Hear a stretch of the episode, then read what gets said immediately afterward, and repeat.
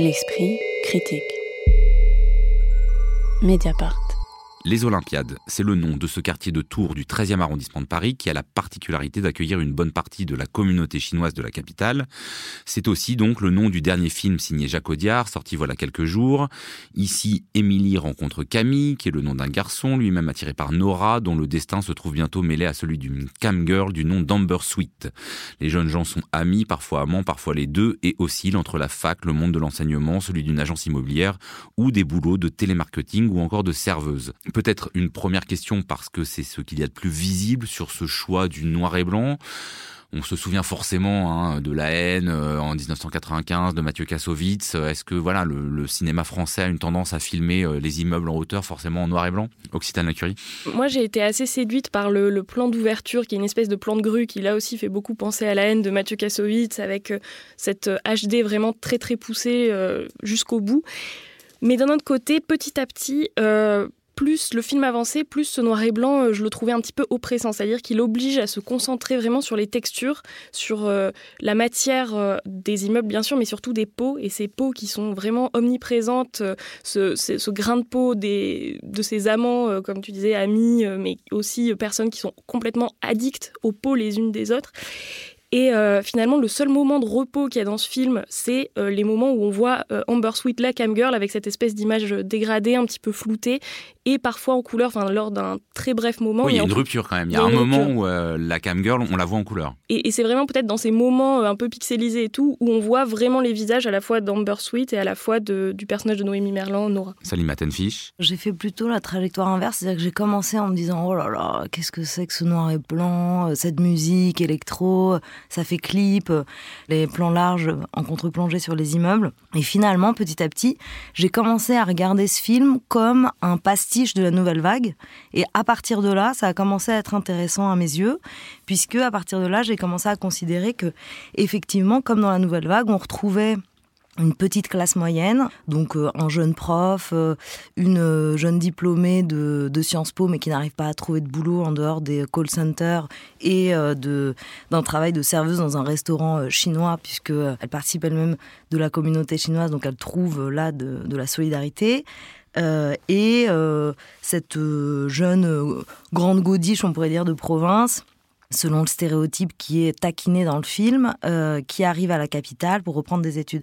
Donc on suit leurs ébats amoureux, leurs ébats sexuels, exactement comme dans les comédies sentimentales euh, de, la nouvelle vague. J'ai trouvé intéressant le fait de, de, proposer des nouveaux visages euh, de la petite classe moyenne parisienne, qui sont des visages donc d'une fille chinoise et d'un homme noir, avec, comme je disais à l'instant, cette façon de taquiner les stéréotypes racistes et euh, parisianiste d'ailleurs, puisque ce grand noir, bah, par ailleurs, c'est aussi une caricature du vieux prof de français, euh, un peu réac, qui aime pas le slam que fait sa petite sœur, euh, qui parle d'une façon en poulet, qui paraît presque faux, et la, la, fille chinoise qui chante du karaoké, qui parle chinois, c'est-à-dire qu'on entend du chinois, c'est extrêmement rare dans le cinéma français d'entendre des Français d'origine chinoise parler leur langue, en dehors de films où c'est des mafieux, où c'est la mafia euh, chinoise, et la grande godiche de Provence qui pas du tout, euh, en fait, se réadapte complètement à Paris, à sa situation de, et au harcèlement qu'elle a, a vécu. Donc, moi, je trouvais que c'était très léger et dispensable, mais pas scandaleux comme les comédies sentimentales avec Lou Garrel et, et Guillaume Canet qu'on peut voir aujourd'hui. Alice Leroy, je reste sur encore cette question euh, du noir et blanc. Vous l'avez vu donc ouais comme une forme de pastiche aussi d'un moment nouvelle vague ou comme comme autre chose? Je suis pas sûre que je dirais que Audiard ou Siamas sont les héritiers de la nouvelle vague. Euh, sur le noir et blanc, peut-être que euh, c'est à la fois un choix esthétique très discutable à mon sens, même si du, point de vue architectural, je trouve que ça, ça donne une, dimension beaucoup plus internationale aux Olympiades, à ce quartier des Olympiades qui d'ailleurs historiquement a été euh, bâti comme ça. Je crois que chaque tour porte le nom d'une grande ville internationale. Hein. Il y a la tour euh, Mexico, Tokyo, etc. Ouais, mais c'est en référence aux, Jeux Olympiques, vraiment. Donc mm. les Olympiades, c'est l'autre nom des Jeux Olympiques. Donc chaque tour porte le nom d'une ville qui a accueilli les Jeux Olympiques dans l'histoire. C'est presque un microcosme euh, international. Et dans la mesure où le film est une adaptation d'une BD de Adrian Tomin, qui est aussi un des grands un des grands illustrateurs euh, du New Yorker et puis euh, un peu un des grands chroniqueurs de l'Amérique contemporaine. Il y a une manière comme ça, esthétiquement, de, donner un caractère presque non parisien. En tout cas, c'est pas le Paris des touristes ou le Paris du cinéma de la Nouvelle Vague, par exemple, à cette architecture des, des Olympiades. Donc, on pourrait partir de, là, de ce noir et blanc et de cette manière d'ouvrir, de, donner immédiatement, un peu comme le fait Tomine dans ses BD, une dimension très multiculturelle à ce quartier et à ses habitants. Ensuite, ce multiculturalisme, on peut en discuter parce qu'il est, il est souvent très très maladroit. Encore plus, je trouve, dès, qu'il essaye de, de, faire arriver euh, de la fable et, euh, et, à travers ça de la morale dans les trajectoires de ces personnages. Alors on va en discuter, mais justement je voudrais quand même rester encore un instant sur euh, ce quartier, enfin voilà, qui donne le titre au, film, parce qu'à la fois euh, il est présent et c'est un peu, c'est assez original hein, de planter la caméra là, on rarement vu, et en même temps il n'est pas beaucoup présent. Euh, il est souvent vu d'en haut, depuis l'intérieur des appartements. C'est un peu comme le, la communauté chinoise, elle est là, mais on reste quand même un peu à distance. Non, ça vous a pas étonné ça, Salim Attenfish Moi là-dessus je rejoins complètement ce que vient de dire Alice. ce qui m'a plu dans le noir et blanc, mais aussi dans les plans serrés euh, dans les intérieurs, c'est le fait que euh, cette manière de filmer euh, très proche des corps, très proche des visages, effectivement, alors effectivement c'est pour, c'est pour filmer des, des, scènes sexuelles, mais pas seulement, ça permet de décaler complètement le regard de cette manière de filmer sociologique qu'on a habituellement dans le cinéma français dès qu'on filme des quartiers populaires, pour revenir à ce que tu disais sur la haine. Ensuite, je suis pas du tout d'accord sur le fait que euh, les, communautés elles soient traitées de manière maladroite. Non, justement, c'est-à-dire que ce n'est pas un enjeu narratif et c'est ça qui est intéressant. C'est-à-dire que là, pour une fois, bah, la fille est d'origine chinoise, effectivement, mais on s'en fout, c'est pas le problème. C'est une ressource, elle peut l'utiliser pour traduire, pour être interprète à un moment, mais c'est pas l'enjeu. Et ça, c'est nouveau aussi. Ça, c'est une manière de sortir des représentations stéréotypées euh, euh, des, minorités, comme on les appelle, visibles en France. Occitane Lacurie J'ai quand même beaucoup pensé à, à, ce film de Virgile Vernier qui s'appelle euh, Les Mercuriales, qui est aussi un nom à consonance, on va dire, mythologie grecque, et qui pour le coup n'est pas en noir et blanc, avec des couleurs euh, assez fortes, avec une texture assez forte, etc. Et j'ai trouvé que pour le coup, la manière de filmer euh, la communauté qui s'organise autour de ces tours était euh, peut-être un peu plus fine et un multiculturalisme, ou en tout cas des langues, des accents, des textures de voix différentes et peut-être, je sais pas, moins léché, contrairement à cette, cette esthétique effectivement un peu clipesque qui au début pouvait me séduire, surtout que j'aime beaucoup Erwan en tant que musicien. Et là, effectivement, j'ai trouvé que ça faisait un peu plaquette, quoi. Vous avez commencé à le dire, Alice Leroy, euh, ce film, euh, il est signé Jacques Audiard, mais euh, le scénario est coécrit avec Léa Missus et surtout Céline Sciamma, hein, dont on repère du coup un peu la patte à travers l'attention au désir féminin. Il y a aussi quand même des choses qui pourraient évoquer son film Bande de filles, enfin dans, l'univers urbain. Qu'est-ce que cette collaboration entre ces deux grands noms du cinéma français, Jacques Audiard et Céline Sciamma, fait pour vous? Alors c'est vrai, il y a, y mais il y a aussi Missus qui avait fait, qui avait fait Ava, je crois, le, le portrait de cette adolescente qui perd la vue. Et je pense qu'à travers Siama et, euh, Missus, il, il essaye d'atteindre une espèce de portrait de la jeunesse. Moi, je pense pas du tout que ce soit un film référencé euh, et qui se relierait d'une quelconque façon à une histoire de la nouvelle vague, par exemple. Je pense qu'au contraire, c'est un film qui cherche à faire un portrait de l'époque. Et qu'est-ce que c'est que la jeunesse dans le film d'Audiard euh, bah, C'est là qu'il a un peu besoin de l'aide de Siama et de Missus pour en faire le, portrait de, de, cette jeunesse à la fois multiculturelle et puis qui appartient à, plein de communautés euh, différentes. Dans l'ensemble, moi, ce qui m'a frappé, c'est que c'est une jeunesse extrêmement fragilisée sur le plan social.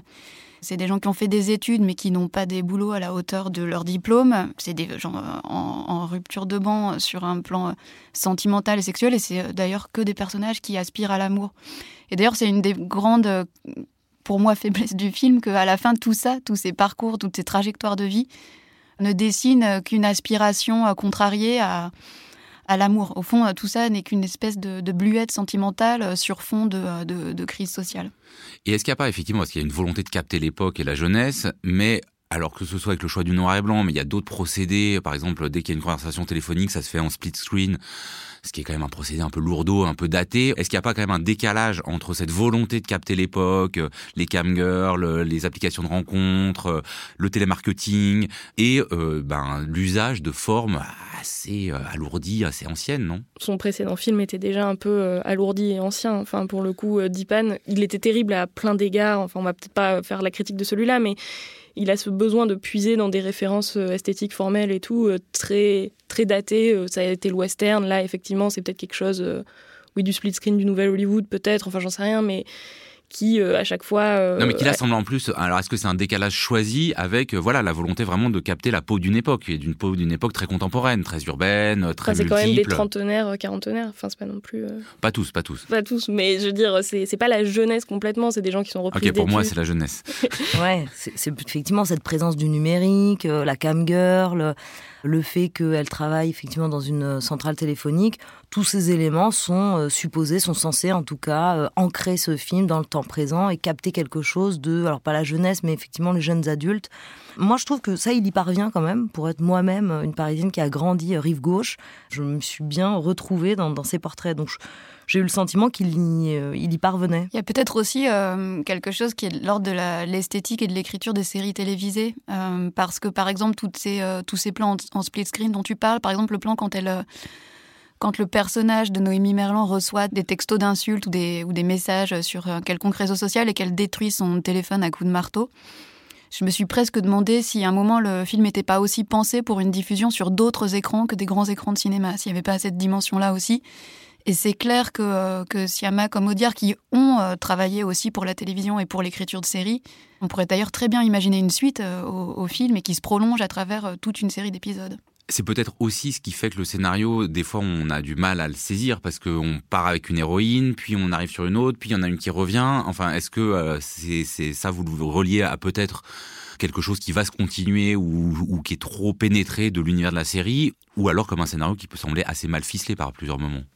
Bah, c'est là que je rejoins Salima sur euh, une écriture pour le coup euh, bah, qui moi aussi m'a rappelé des choses de la nouvelle vague euh, sur euh, du Eustache ou des choses comme ça, où bah, les personnages se croisent dans leurs amourettes, euh, se croisent dans la profondeur de champ, dans les rues, dans la ville, et puis tout semble être toujours dirigé par un savant hasard qui fait que tout le monde est dans les images de tout le monde. quoi. Mais... Alors moi j'ai un peu de mal à entendre que Audiard ce serait l'héritier d'Eustache ou de Rivette, parce qu'il me semble que par exemple l'ambiguïté et, la subtilité des, des personnages chez Eustache, elle n'est pas chez les personnages de Audiard et Siama.